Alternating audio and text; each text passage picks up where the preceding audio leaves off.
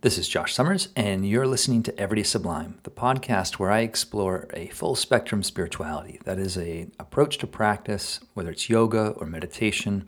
It's an approach to practice that attempts to uh, include and address all levels of our being, and that will include the high, beautiful dimensions of ourselves, the low, shadowy, shameful aspects of ourselves, and everything in between.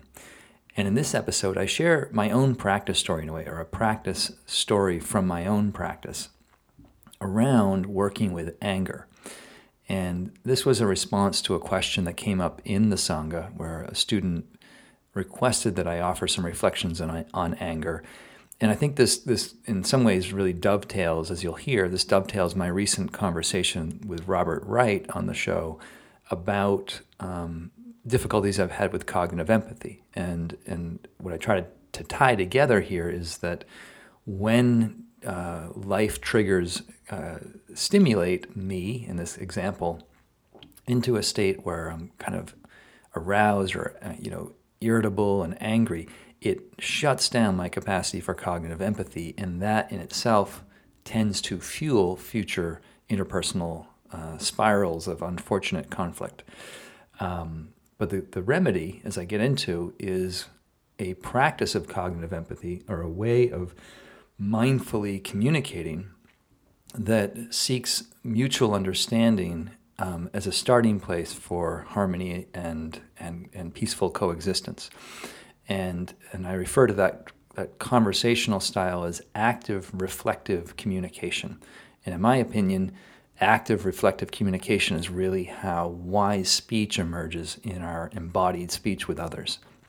So I hope you find uh, that there are elements of my practice story that resonate with you, and I hope that maybe some of the insights I'm reflecting on open up insights for you in your own practice in your own life. Um, do leave a comment in the comment section on the on the blog on, on the podcast on the website, I should say, or um, shoot me an email at josh at joshsummers.net. But more importantly, if you resonate with this story um, and you're interested in embodiment practices like yin yoga and qigong, or what Terry and I are going to soon be calling more formally fluid yin yoga, this hybridization of yin yoga with mobility, strength, self massage, um, self myofascial release. Uh, it's sort of our blend of our favorite practices that we're, we're, we're uh, unifying and uh, synthesizing. Um, but if you'd like support in your own practice, and if you'd like to join the conversation that we're hosting with our with our fellow practitioners and teachers, do subscribe. Uh, you can become a member with one of our sliding fees starting at twenty five dollars a month. Um, you can become a member by clicking on the link in the show notes. We'll give you two free weeks uh, to try us out, along with a copy or free copy of my new ebook, The What, Why, and How of Yin Yoga. So I hope you enjoy my reflections today. I hope they open up some avenues of inquiry in your own practice. Um, and we look forward to practicing with you soon. Without further ado, here's today's Dharma story Cooling the Flames of Anger.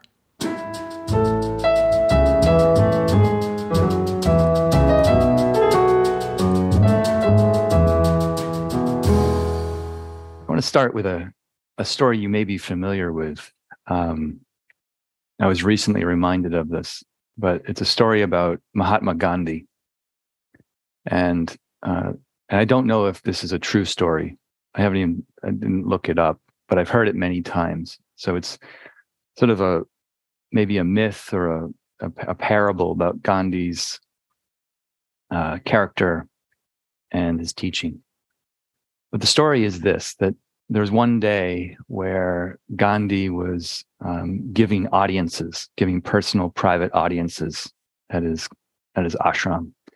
So people would travel from far and wide to line up and wait to be seen and have an audience with Gandhi.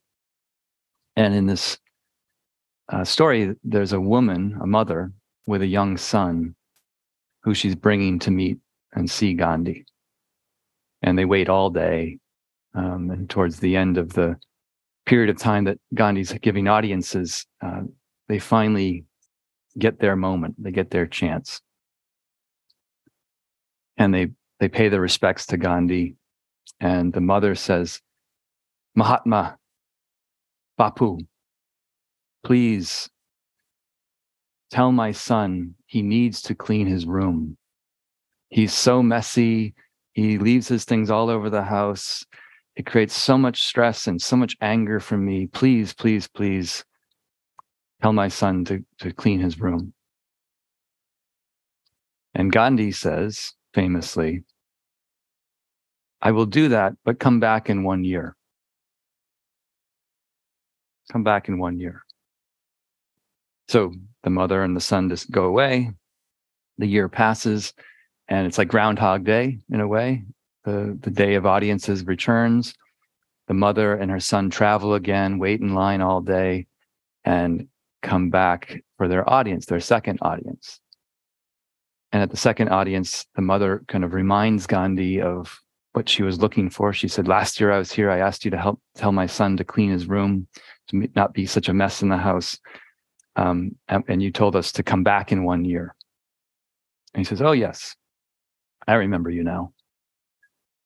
And he looks at the son and he says to the boy, It's very important that you clean up your room. You're causing your mother so much stress. You're making her, you're, you're bringing untold misery to her. It's your duty, your job to take care of yourself and not cause uh, a mess for others. So clean up your room. And the son basically says, the boy says, okay, I will. Thank you, Bappa, or thank you, thank you, Bapu. Thank you, Gandhi. And the mother's overjoyed. She's like, this is wonderful. My son will now clean his room because Gandhi told him to. But she's curious and she says, before we leave, I just want to ask, um, why did you tell us to come back for after a year? Why did you tell us to wait a year? And Gandhi's famous answer was, Oh, I told you to wait a year because I needed a year to go clean up my room first.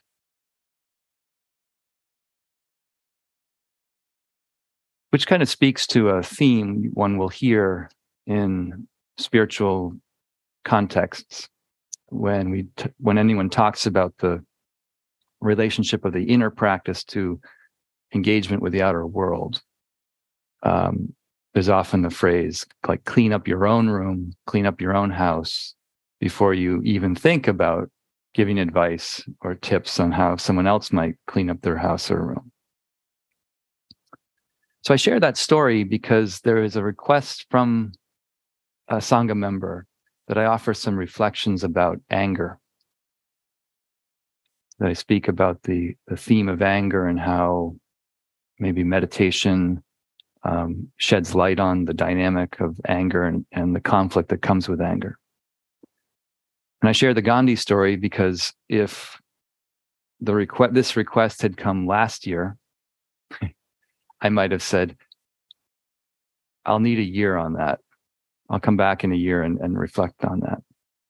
But as it so happens, I um, I have been reflecting a lot on anger. I've been studying anger in myself, been studying the nature of conflict um, in my own life and how I think there are resonances with the conflicts we see outside of us in the world.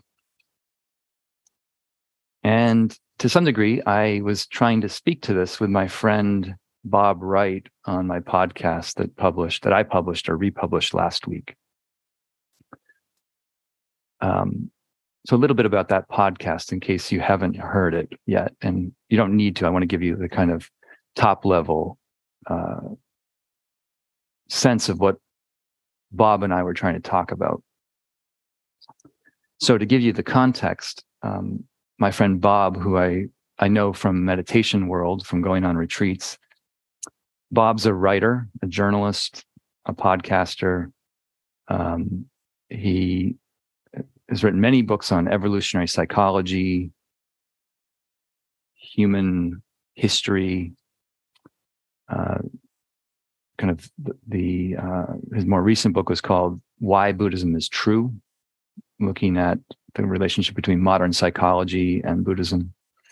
He's a big thinker, and he's got a new book in in the works called the radical power of cognitive empathy And as much as I think this is a really important book, I worry about the title because unless you've been listening to me talk about this a lot or listening to him talk about this a lot, you're not likely to be all that uh, familiar with the phrase cognitive empathy. And it can often be confused with a more regular form of empathy that we might call emotional empathy. So, in real brief, emotional empathy uh, is often referred to as the ability to feel what another person's feeling. So it's the direct feeling. When I feel pain because you're in pain, that's emotional empathy. But cognitive empathy, and the word reason cognitive is there, is that it's not so much a feeling, but cognitive empathy is the ability to imagine what another person is experiencing to imagine what, how another person or group of people see the world. And to do that, to be able to see, to imagine how another person or group sees something, um, to do that, you one has to, in a way, suspend your own story, your own view of things, to pause that, and then actively imagine how someone else could see things that might be different. And I won't I, I can't really get into Bob's full thesis here, but the subtitle of Radical Power of Cognitive Empathy is his view that it might be the very capacity that saves our species. In that we're all seeing this. We, you don't have to look far in the news. You don't have to dig deep past the first page of the newspaper. But we're all seeing that conflict, tribalism, violence feels like it's on the rise and global threats, global conditions, whether they're pandemics, cl- uh, disasters related to climate change, even you know arms races in the sky and in, in, in the stars.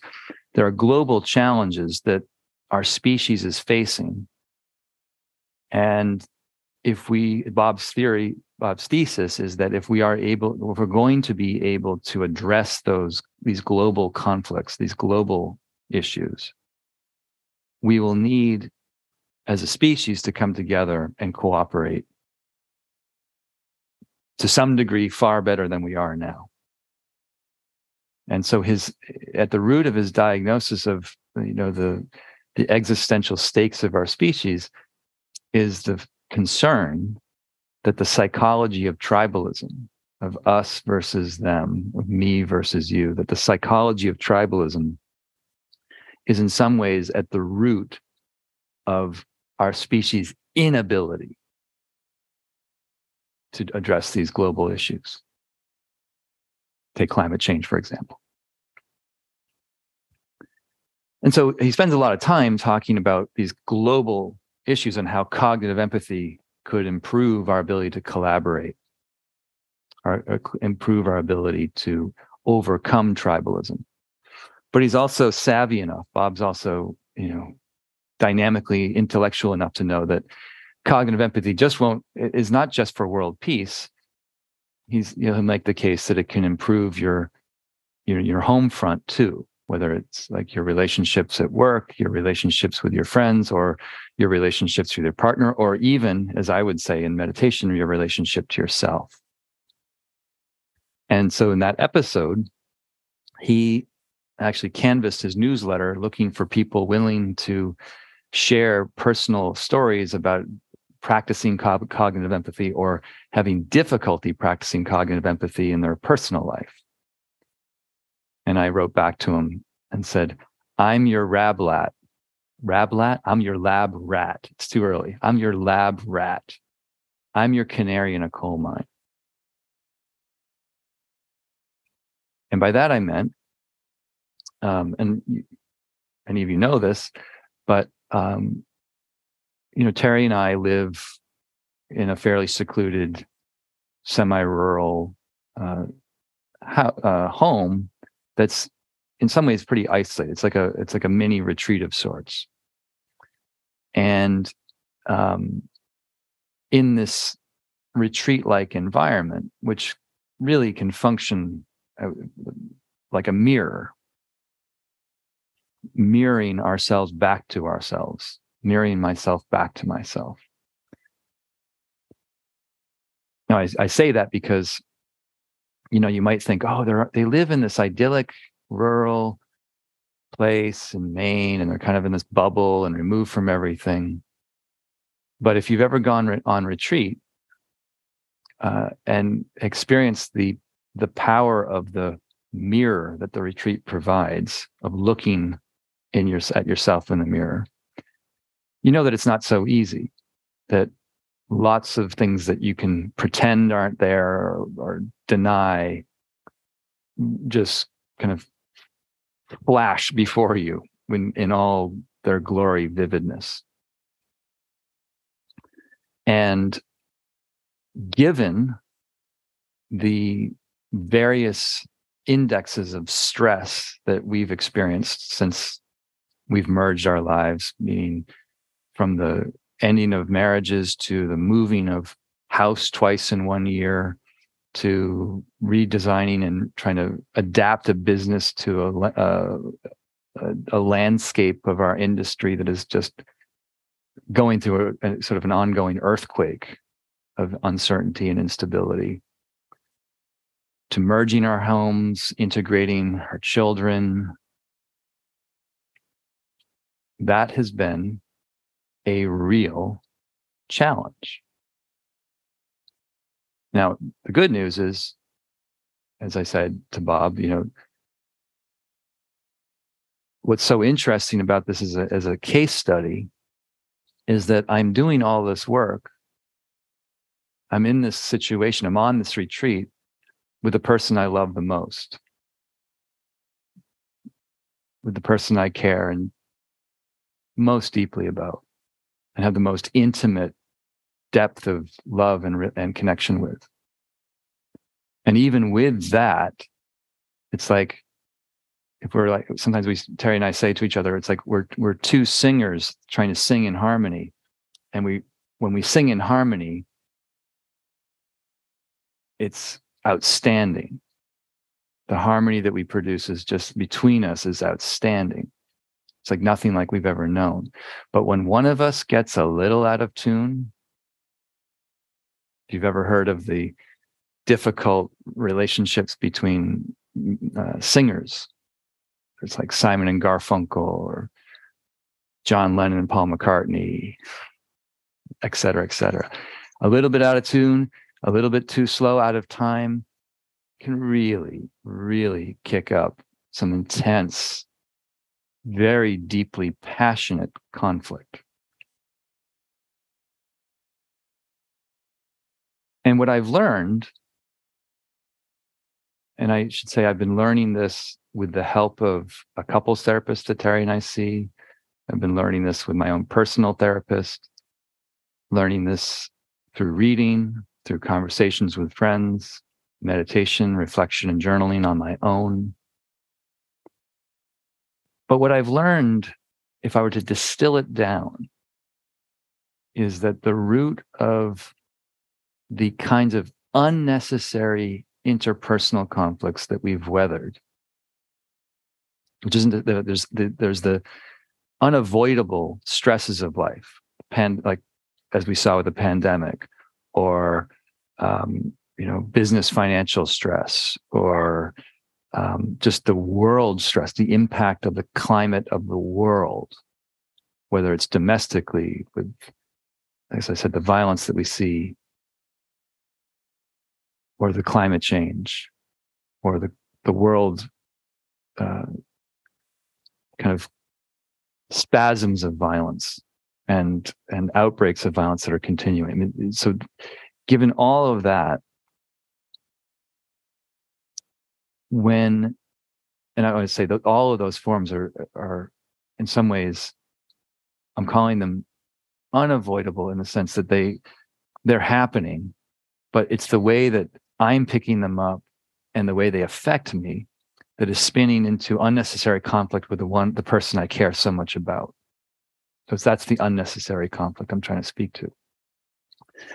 But the unnecessary conflict, all as as you know, as Terry and I have done our work and really analyzed and and kind of done postmortems on on misunderstandings. What I've seen again and again and again and again is that the conflicts kick up with a, a host of factors, but one is misunderstanding. There's something was said and misinterpreted or mis- misunderstood, or the intention of what was said wasn't received the way it was intended. So there's some kind of misunderstanding.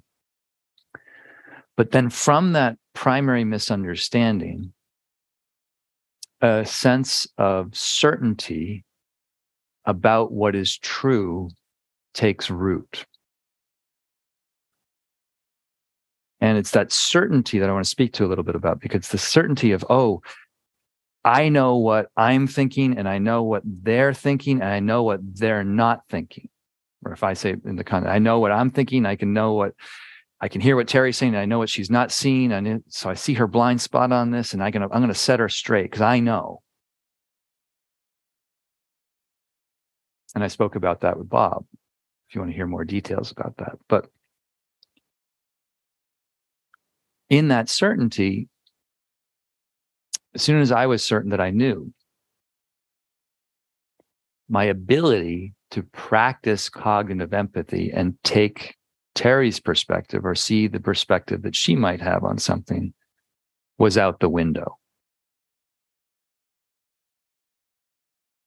Couldn't do it. So as soon as I started feeling right or righteous or indignantly righteous or incredulously righteous, however you want to add some words to that, whenever that would happen, my ability to exercise perspective taking was lost. Couldn't do it. And I saw, like Homer Simpson, again and again the unfortunate dope lost if i lose cognitive empathy it almost guarantees we get into the ditch. I see some of you nodding your head so maybe relate. Now the, there's a lot of buddhism in that. The the the problem of certainty the problem of having a fixed view. But I want to spend a little bit of time just speaking to the the in a way the medicine, the antidote to this kind of certainty and the the loss of cognitive empathy or the loss, the inability to practice cognitive empathy that's that that certainty um, causes or brings me and the antidote uh, is something that I've spoken here about. I try to model it. We, we try to model it with all of you. But the antidote is what I'm going to loosely refer to as the arc of wise communication. The arc of wise communication, ARC. And ARC, ARC stands for active reflective communication. Active reflective communication. Now, wise speech in Buddhism you, you um, if you've seen some of these memes or you've seen um, you've read about this you know oftentimes wise speech in buddhism is, de- is determined by whether a speech or a statement is beneficial? Is it good to say? Is it kind? And is it timely? Is it well timed? So there's these three criteria that that buddhists often say. Ask yourself is it timely? Is it kind? Is it beneficial? And if it is all three, then go ahead and speak from your heart. And if it's not all three, then be quiet, hang back. Now, with all due respect to the Buddhists, I feel like that advice is useless. It's useless in the sense that I was not and I've been trying to do this for a long time, I haven't been able to practice it. Because when I get triggered, when the trigger of certainty kicks up in me, I don't have the ability to reflect is this kind is this beneficial is this this is this timely a whole different uh, a whole different uh, region of my brain kicks in and acts differently so I want to humbly suggest that what I'm referring to as the arc of wise communication is a more uh, hopefully pragmatic and maybe beneficial way of practicing wise speech. It certainly has for me, and I can say this this is this is what does work for me. So in the arc of wise speech, the ARC, the active reflective communication process, which I think probably has been named by other people. Um, I'm not claiming I've invented this. But the first part is that in communication, it's very important to actively listen to the person you're engaged with. So, active listening requires an ability to both be aware of what you're thinking, be a, to be aware internally of what you're feeling, to be connected to that, but not so overshouted by what you're feeling and thinking, so that you can actively listen to what the other person's saying. You can take in what they're saying. And I can't tell you the number of times that when feelings kick up, when strong feelings kick up, and uh, ideas and thoughts related to how right your perception or my perception is, it's very difficult to actively listen. So this is a practice. This is a practice that I do. But part of active listening is um, something I read in a book appropriately titled The Divorce Prevention Handbook. the Divorce Prevention Handbook. The tip was don't interrupt. Don't interrupt. Incredibly difficult for me when the stakes are high. Incredibly difficult. But in, from actively listening, the next step from hearing what someone's saying, in this case, Terry, what Terry's saying or a friend is saying, the practice is to reflect back what you hear so that the person you're speaking to feels like you have understood them. To reflect back what you've heard to the satisfaction that the person you're speaking with feels like you've understood them, that you got them. And from that, then communicating from your heart.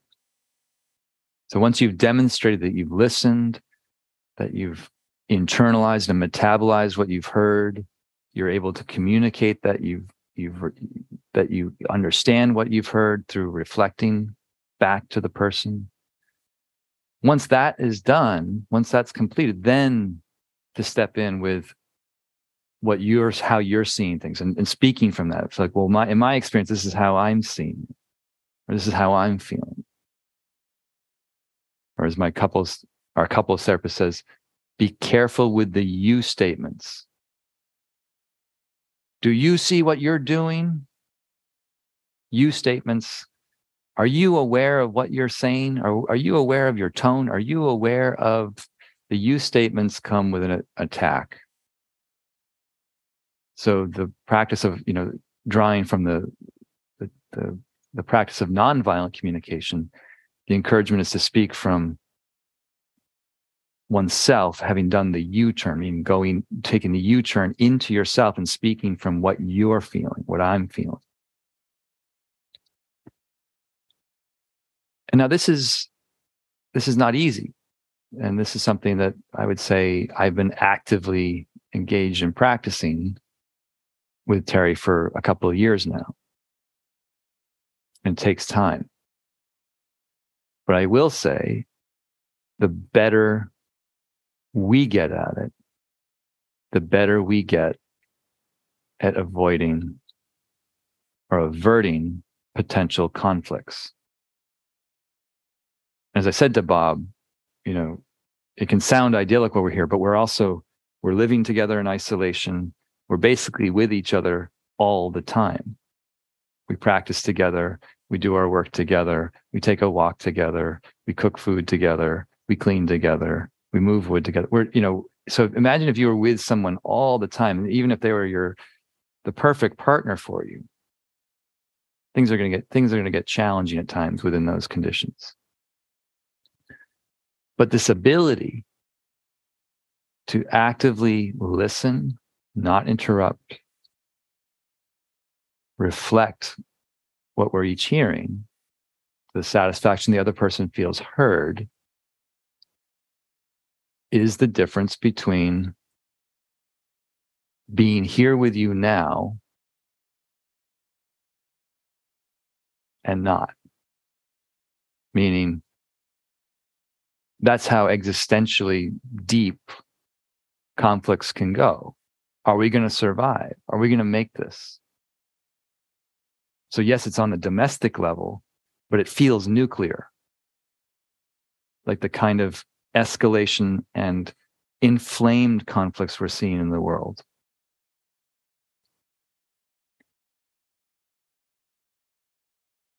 So I'm going to pause. I'll, I'll, have more to say about this. Um, this is I'm sort of just opening up this theme, and this is a theme I did. I've talked about elements of this before. This is going to sound familiar to some of you. This cognitive empathy theme, how to how to see someone from something from another person's perspective, and really what I'm trying to get to here is the roads into the ability for cognitive empathy. Because I think, particularly in our relationships, cognitive empathy, the practice of cognitive empathy is an activity we have to be engaged in. It's not like a trait you're just going to have because you read about it in a book and think it's important. It's an active trait. It's a it's a capacity that that requires activity the, of the active listening and reflection to really develop it. But as I was the thing I want to close with, and the thought I want to leave you with, is, this is a meditation from my reflections on this, is that practicing cognitive empathy requires us to balance, requires me to balance two things that aren't so easy to balance. And and I and coming back to the, the introductory question about anger, when these two things are out of balance, anger can flare in me. So the first thing to hold in balance is to be awareness of the truth of your experience. That's the first thing. What is what are you certain about in the truth of your experience? So we're not denying our own personal experience when we practice cognitive empathy. And I would want to I want to say that's the first step to be really in touch having gone in gone through the u-turn turning your awareness back inside what am i experiencing what is what is the truth of what i'm experiencing and it might be i'm i'm triggered i just heard something that that thing i heard indicates that there's something very disconcerting in our dynamic right now and i and i need to speak to this this is a problem so to be really rooted in what the truth of your own experience is. And I would say meditation, with its inward and, meditation, the, the, the, the, fluid yin yoga, the yin yoga that we teach, all ways of developing the, the, the, the skills of perception to be aware and awake to what the truth of your own experience is. So that's the first part to know the truth of your own experience. But the thing to balance that with is this so you're you know the certainty of your own experience, the truth of your own experience, but to balance that with remaining uncertain about what the truth is. To me, to remain curious open ended, and questioning around what the truth, the capital T, the truth is. And what I can see is that when my ability to, when I get triggered, when I get up, like wound up, I conflate those two. I'm convinced that my experience, the truth of my experience, is the truth. And then I'm caught. And then I'm in, then I'm dangerous.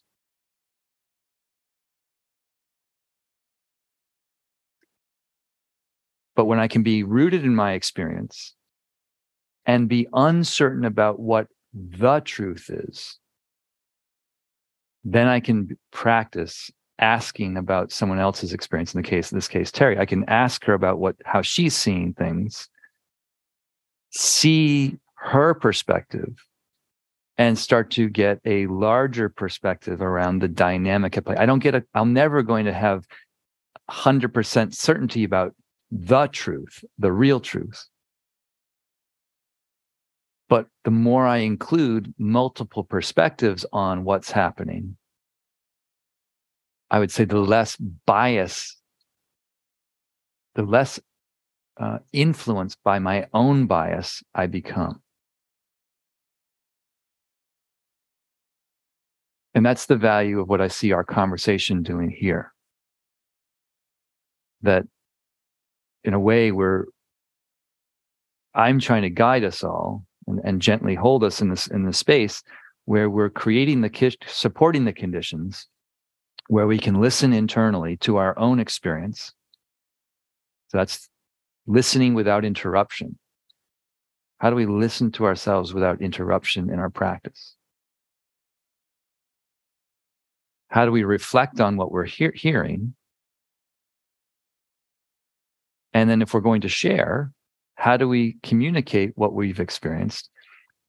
So that's that's like part of our dialogue process together as a as a sangha.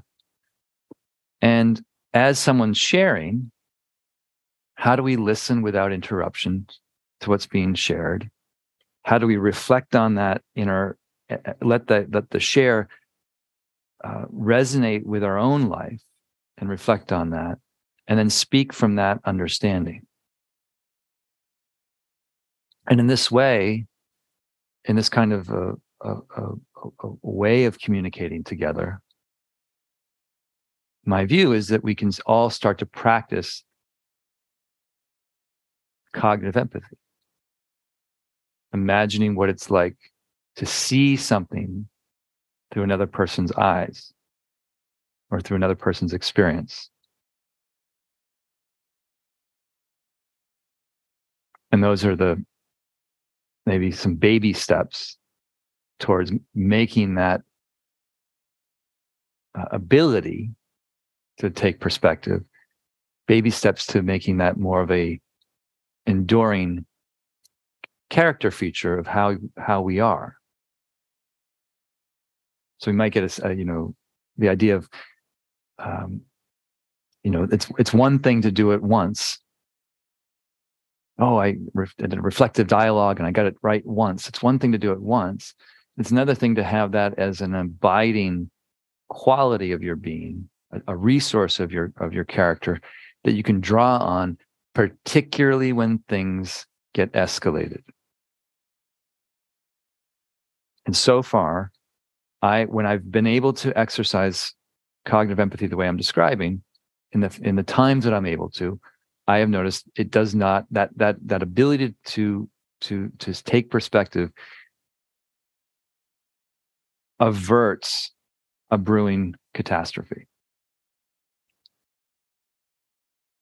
Because there's more mutual understanding less projection less certainty and less righteousness in the mix. So that was a bit of a talk. Um, and it's not the end of this talk. I'm just opening some themes. Um, so we'll continue to explore, uh, and this this fits in with the theme of nonviolence from the Martin Luther King reflection I gave. you know, to understand nonviolence, we also have to understand violence. We have to get into the roots of violence. And the roots of violence in the world are in the roots of our heart. And I've seen this up front and close and personal for, you know, in a vivid way for a few years now. And I've learned personally more about myself in these last two years than I could say the rest, more than the rest of my life.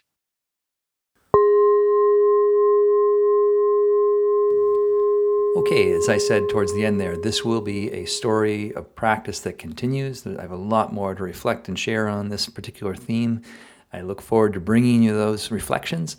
But again, if you enjoyed the um, the dialogue, or the, I shouldn't say dialogue because you didn't hear the dialogue, that comes with the Sangha membership. But if you enjoyed the, the share of the talk that I gave and would like to participate in the conversation, if you'd like to participate in the uh, the active, reflective communication kind of dialogue within a within a, a, group of practitioners aligned around the practices of yin yoga and qigong and meditation. If you'd like that support, do consider joining the Riverbird Sangha. As I said, we have a sliding tier uh, membership structure.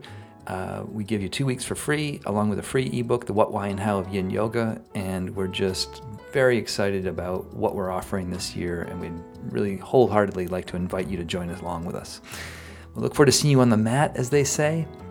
Until next episode, stay safe, stay strong, take good care, and I look forward to seeing you soon. All the best.